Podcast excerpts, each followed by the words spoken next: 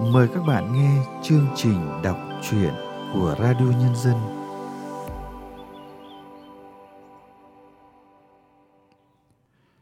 Các bạn thân mến, trong chương trình đọc truyện hôm nay, Radio Nhân dân xin gửi tới các bạn truyện ngắn Con Chung của tác giả Nguyễn Thị Diệp Mai.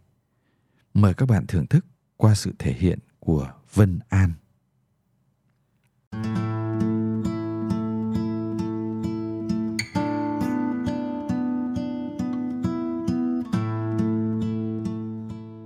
Nội tôi nói cô Tư là con chung của nội và bà hai trầu ở cầu đúc.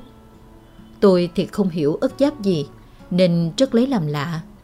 Nhiều lần tôi hỏi, nội chỉ cười, không nói. Nội tôi chốn thế, ít nói, rất giỏi chịu đựng gian khổ và mất mát. Trong tám người con của nội, thì ba người đã vĩnh viễn ngủ yên trong lòng đất giữa tuổi đời đẹp nhất. Cô Tư, chú Bảy, chú Tám. Tôi thường thấy nội lặng lẽ ngồi nhìn ba tấm bằng liệt sĩ trên bàn thờ, ẩn hiện sau làn khói nhang trắng đục. Lúc đó tôi không biết nội nghĩ gì, nhưng chắc chắn là nội đang tưởng nhớ hình ảnh của ba đứa con thân yêu. Tôi chưa bao giờ biết ba người con đã mất của nội vì họ hy sinh lúc tôi chưa chào đời. Tôi chỉ biết nhìn ba tấm ảnh thờ để hình dung ra họ. Chú Bảy, chú Tám thì hao hao giống cha tôi. Còn cô Tư thì tôi không biết cô giống ai trong nhà. Nhưng tôi biết một điều là cô rất đẹp.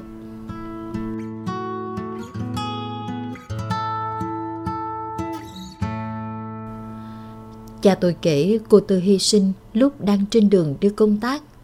Cô bị máy bay lên thẳng đuổi lúc cô chạy băng qua cánh đồng quả lựu và bị bắn chết ngay trên đồng. Năm đó cô 24 tuổi.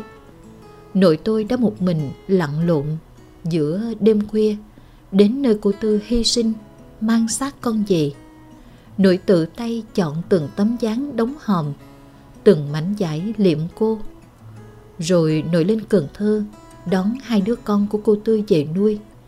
Chị lớn mới 4 tuổi, anh nhỏ mới một tuổi.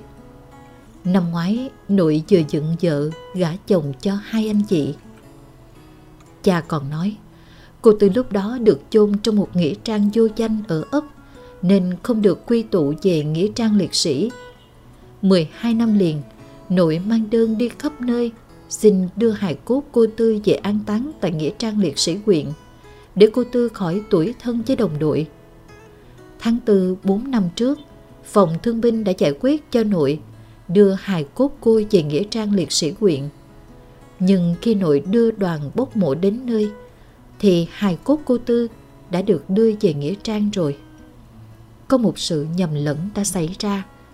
Hài cốt cô Tư được an táng dưới tên của một cô huyện quỷ viên hy sinh năm 69. Người đó là con của bà Hai Trầu.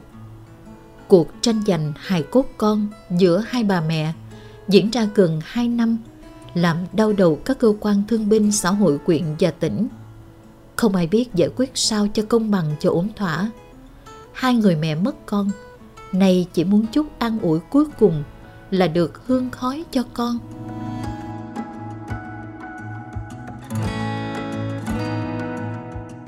Hôm nay là ngày dỗ của cô Tư.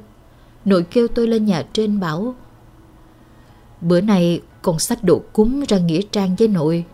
Bà cháu mình đi thăm cô Tư. Dạ.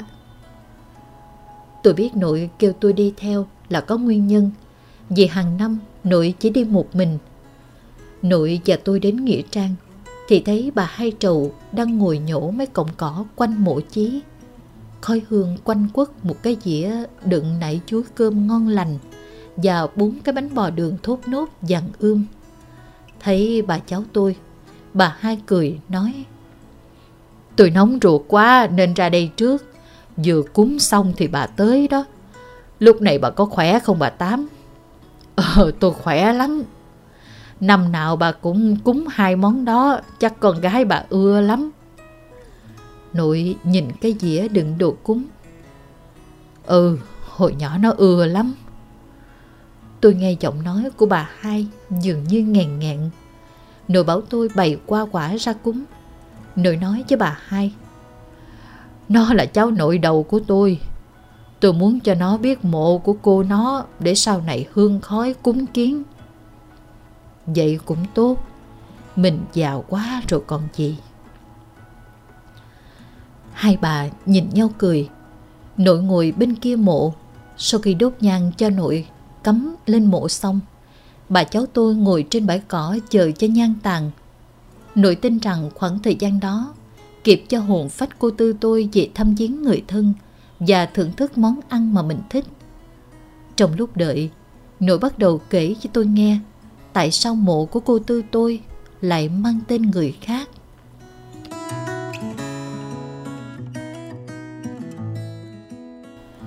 Nội dẫn đoàn bốc mộ của phòng thương binh xã hội đến nơi chôn cô Tư thì mộ đã được bốc đi chỉ còn lại hố huyệt sâu hắm và vài mảnh dáng hòm dương dãi. Nội cả quyết đây chắc chắn là mộ của cô Tư. Những người trong đoàn cho là nội nhầm lẫn vì đây là mộ của cô Hương, huyện quỷ Chiên đã được đưa về Nghĩa trang liệt sĩ đang chuẩn bị an táng. Bà Hai Trầu, mẹ của cô Hương đã xác nhận và bà rất hài lòng vì con bà đã có nơi an táng xứng đáng. Sau một hồi tranh luận, nội không ngần ngại nhảy xuống hố huyệt sâu hấm đầy nước, lấy lên mấy tấm dáng hồng còn sót lại. Nội chỉ cho mọi người xem, mỗi đầu tấm dáng đều được cắt giác một miếng hình tam giác. Nội nói, bà cẩn thận đánh dấu từng tấm dáng như vậy, vì bà sợ sau này nhầm lẫn hài cốt con. Trong đoàn có người tin, có người không tin. Phòng thương binh xã hội đành mời bà hai và nội đến để đối chứng với nhau. Hai bà mẹ ai cũng nhận đó là hài cốt con mình. Mộ đã xây xong, bia mộ cũng đã khắc xong, chỉ còn đợi đưa hài cốt xuống an táng. Nhưng hai bà mẹ chẳng ai chịu nhường ai. Phòng bối rối không biết phải giải quyết sao, đành nhờ sở xuống giúp. Cũng chẳng có kết quả gì. Sự việc nan giải này đã kéo dài gần 2 năm. Bà hai khăng khăng là bà cực khổ lặn lội khắp nơi mới tìm được mộ con và người địa phương ở đó cũng đã xác nhận đó là mộ cô Hương con bà. Nội tôi đưa mấy miếng dán có đánh dấu ra để làm bằng chứng đó là mộ cô Tư. Một bên có nhân chứng, một bên có vật chứng. Tội nghiệp cho hài cốt của cô phải nằm im trong kho bảo quản chờ lệnh mẹ để được về ăn nghỉ với đồng đội. Nội tôi đau xót lắm. Bà hai cũng vậy. Lần nào họp mặt để giải quyết, bà cũng khóc ròng. Vì bà chỉ có cô Hương là con gái. Cuối cùng, nội tôi đưa ra một giải pháp là nếu ai chứng minh được những dấu tích còn ghi lại trên xương cốt đúng thì người đó được nhận lại con mình. Bà hai nói, con tôi bị biệt kích bắn trúng tim chết ngay tại chỗ nên không có cái xương nào bị gãy. Nội tôi nói con gái tôi cũng bị bắn ở ngực nhưng tôi không biết có bị gãy xương hay không. Bộ hài cốt được mang ra kiểm chứng không có một cái xương ngực nào bị gãy. Bà hai mừng rơn vì chắc chắn đây là con bà. Nội tôi im lặng hồi lâu rồi ngồi xuống bên cái thùng đựng hài cốt đưa tay sờ từng cái xương một. Không có cái nào bị gãy mẻ. Nội ngồi lặng. Mọi người trong cuộc họp ai cũng thấy thương nội. Một bà mẹ mất con. Đến bây giờ ước muốn cuối cùng là tìm lại hài cốt con cũng mất. Bỗng nội cầm cái xương chậu đưa lên, Nói chắc nịch. Đây là con tôi. Mọi người nhìn nội thương hại. Ai cũng nghĩ là nội quá thương con Nên nhận bừa. Nội nhìn thẳng cái xương khẳng định. Đây là con tôi. Bà Tám, Chúng con biết bà rất thương chị Tư. Nhưng mà Anh trưởng phòng lên tiếng an ủi nội. Hài cốt này là của con tôi. Nội nhắc lại. Mọi người nhìn đi. Cái xương chậu này bị cong dẹp và lõm xuống. Chỉ có người đàn bà đã sanh nở, Xương chậu mới nở ra và lõm xuống như vậy. Con gái bà hai chưa lấy chồng. Con gái tôi đã hai con, ai cũng biết. Ồ, Cả phòng họp bỗng im lặng. Họ xúc động trước tấm lòng của một người mẹ. Chỉ có người mẹ thương con mới đã bỏ ra mười mấy năm để tìm hài cốt con. Chỉ có người mẹ mới hiểu được từng máu thịt, xương cốt của con mình như vậy. Bà hai bật khóc. Còn con tôi đâu? Tôi đã tìm nó mười mấy năm rồi. Con tôi đâu? Tôi chỉ mong tìm được nắm xương của nó để có ngôi mộ mà hương khói. Tôi chỉ có một mình nó là con gái thôi. Hương ơi, con ở đâu? Con ở đâu Hương ơi? Dì hai, tụi con sẽ cố tìm hài cốt của chị Hương về cho dì. Một chị phụ nữ bước lại ôm lấy bà hai. Nước mắt của chị rơi theo từng tiếng nói. Máy đậu bạc của bà hai không ngừng run rẩy. Tôi tưởng đâu con tôi lần này sẽ được mộ yên mã đẹp. Ngờ đâu lại như vậy. Mộ đã xây xong rồi. Bia cũng đã khắc xong. Nhưng xương cốt con tôi đâu? Hương ơi! Con hy sinh cho nước mẹ không tiếc đâu. Nhưng bây giờ đến chỗ để hương khói cho con cũng không có. Mẹ đau xót quá đi. Nhiều người trong phòng mắt đã đỏ que.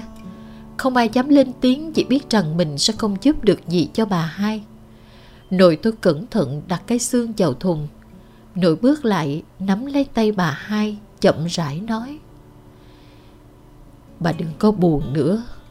Không nhiều không tốt cho mắt bà đâu. Tôi là mẹ, tôi hiểu bà. Thôi thì bà cho hại cốt con tôi được nằm trong mộ của con bà mang tên con bà. Con tôi có nơi yên nghỉ, cô Hương có nơi nhang khói. Chắc tụi nó sẽ vui lắm. Nó là con chung của tôi với bà.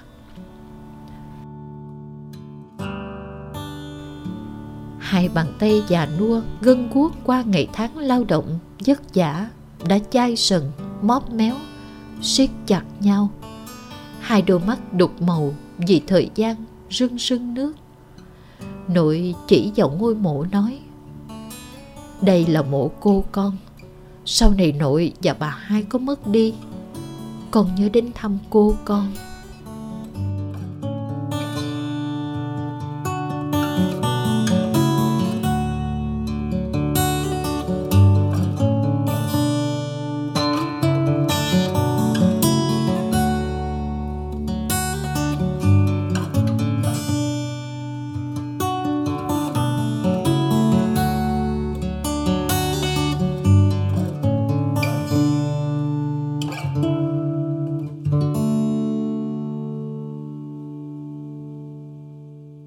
Các bạn vừa nghe xong truyện ngắn Con chung của Nguyễn Thị Diệp Mai qua sự thể hiện của Vân An. Sau đây, chúng tôi mời các bạn nghe nhận xét của nhà văn Võ Thị Xuân Hà về tác phẩm này. Chỉ có chiến tranh mới gây ra bao nỗi ngổn ngang, như những vết thương nứt toác, mãi mãi không thể lành. Người ta đành lấy tấm da thịt tâm hồn để va víu, để sống tiếp Chuyện ngắn Con Trung của Nguyễn Thị Diệp Mai là chuyện kể về một trong những mảnh vá ấy. Là một nhà văn và cũng là cán bộ văn hóa của Kiên Giang, một tỉnh miền Tây Nam Bộ, Nguyễn Thị Diệp Mai hẳn cũng đã chứng kiến khá nhiều những chuyện xảy ra sau chiến tranh. Nhưng cái biến cố trong chuyện con Chung hẳn không mấy ai hình dung ra nổi một ngôi mộ liệt sĩ, tên chính thức của liệt sĩ đó, nhưng hài cốt bên trong mộ lại là của một liệt sĩ khác. Mà của liệt sĩ khác này là chắc chắn rồi, bởi có hai bằng chứng. Bằng chứng thứ nhất là những tấm ván thiên mà người mẹ đánh dấu khi chôn con gái hy sinh. Bằng chứng thứ hai chỉ có trái tim người mẹ mới nhận ra, đó là cái khung xương chậu của người con gái đã sinh nở của mình. Chắc chắn khung xương chậu của cô con gái bà mẹ kia chưa có dấu vết ấy. Mọi người nhìn đi, cái xương chậu này bị cong dẹp và lõm xuống. Chỉ có người đàn bà đã sanh nở xương chậu mới nở ra và lõm xuống như vậy. Con gái bà hai chưa lấy chồng, con gái tôi đã hai con, ai cũng biết. Nguyễn Thị Diệp Mai đã nói trong một lần trả lời phỏng vấn. Chúng tôi lao động rất nghiêm túc. Chúng tôi yêu quý văn chương như yêu quý cuộc sống. Chỉ có điều chúng tôi thể hiện sự sáng tạo, sự cống hiến cũng như tình yêu văn chương theo cách riêng của mình. Trong chuyện Con Trung, cách riêng của Mai là tả chân thực, mộc mạc nhất. Câu chuyện hai bà mẹ cùng thắp hương cho con gái mình vào ngày rỗ trước cùng một ngôi mộ liệt sĩ. Tên mộ là một người và bộ hài cốt là của người kia. Chương trình đọc truyện của Radio Nhân dân hôm nay xin được tạm dừng tại đây. Hẹn gặp lại các bạn vào chương trình sau. Thân ái, chào tạm biệt các bạn.